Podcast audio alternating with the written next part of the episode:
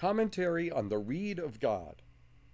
Part 2 The Fugue. What is a fugue?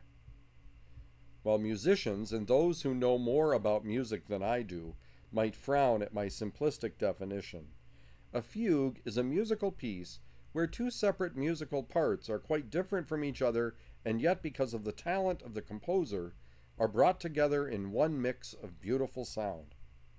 Moreover, it is generally the case that there is a recurrence of these themes throughout the entire work. Houselander relates this idea of a fugue to God. Quote, the history of the incarnation is like a fugue, in which the love of God for the world is the ever recurring motif. It was uttered first in Mary's voice, in its very simplest phrase, like a few single notes. A few words spoken to an angel and heard only by him. Be it done unto me according to thy word. And in true fugue style, after the great fiat of Mary, this recurring motif is not present for the next nine months.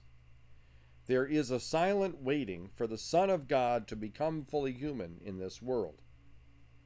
And in a way seemingly so unfitting for a Messiah, there was that dramatic moment when the cry of the infant burst forth at birth. The words of Mary gave way to the Word of God, fully human in our world.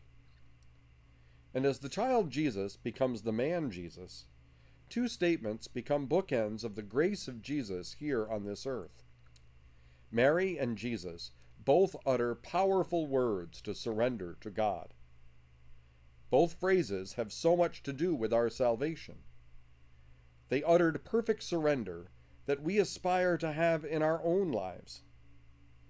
The first bookend is when Mary says, Be it done unto me according to thy word. And the second bookend comes in the words of Jesus Not my will, but thy will be done. The first bookend brings the human Jesus in the world so he can utter the second. And both Mary and Jesus show us, model for us, exactly what we should do in life. We must surrender our will to the perfect will of God. These two bookends are the two motifs that get played again and again. There is the dissonance of the sinful world in which both persons, both Our Lady and our Lord, must live. But again and again, these motifs get played to show us the profound beauty of surrendering to the will of God. And yet, from time to time, the motifs become evident in others. Others are inspired by these musical motifs to play melodies that arise from the notes of surrender.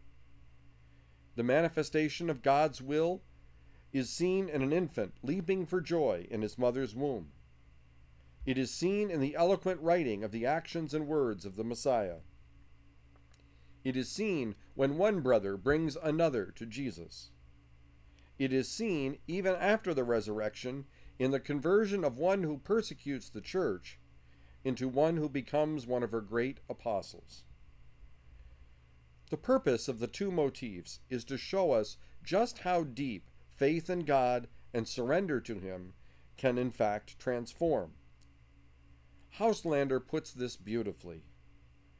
When he was born again, in life after life, it would always be in order to live through the same things as he did the first time fear, poverty, exile, work, publicity, temptation, pain, betrayal, and crucifixion.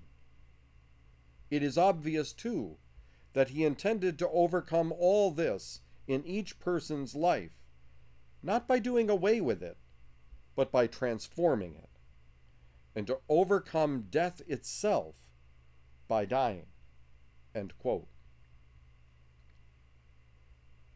When Mary utters her fiat, and when Christ prefers the will of the Father, we see how their willingness to surrender to the Father changes us. Despite our sin, we can become holy.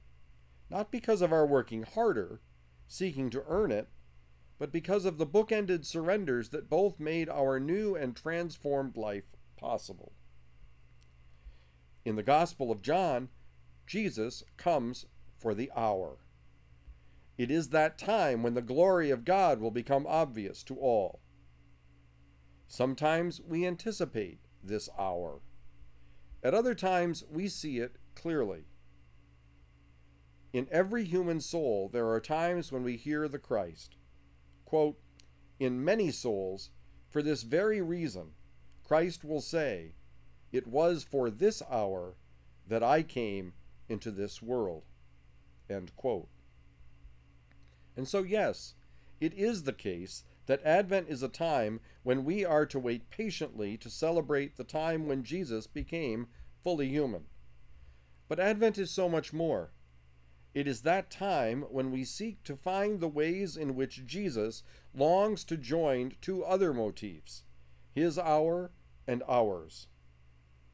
And it can be great indeed when we come to know and experience, to believe and accept that our lives take on their greatest significance and beauty when we realize truly His hour and ours are indeed the same.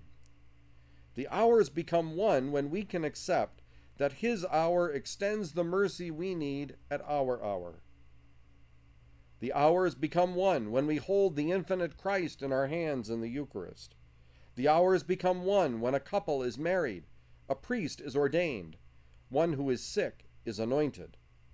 The hours also become one in every moment in our lives, doing small and great things, ordinary and extraordinary things, living our ordinary and spiritual lives. When we know that the Christ is deep within us, then we realize that our hour is indeed His.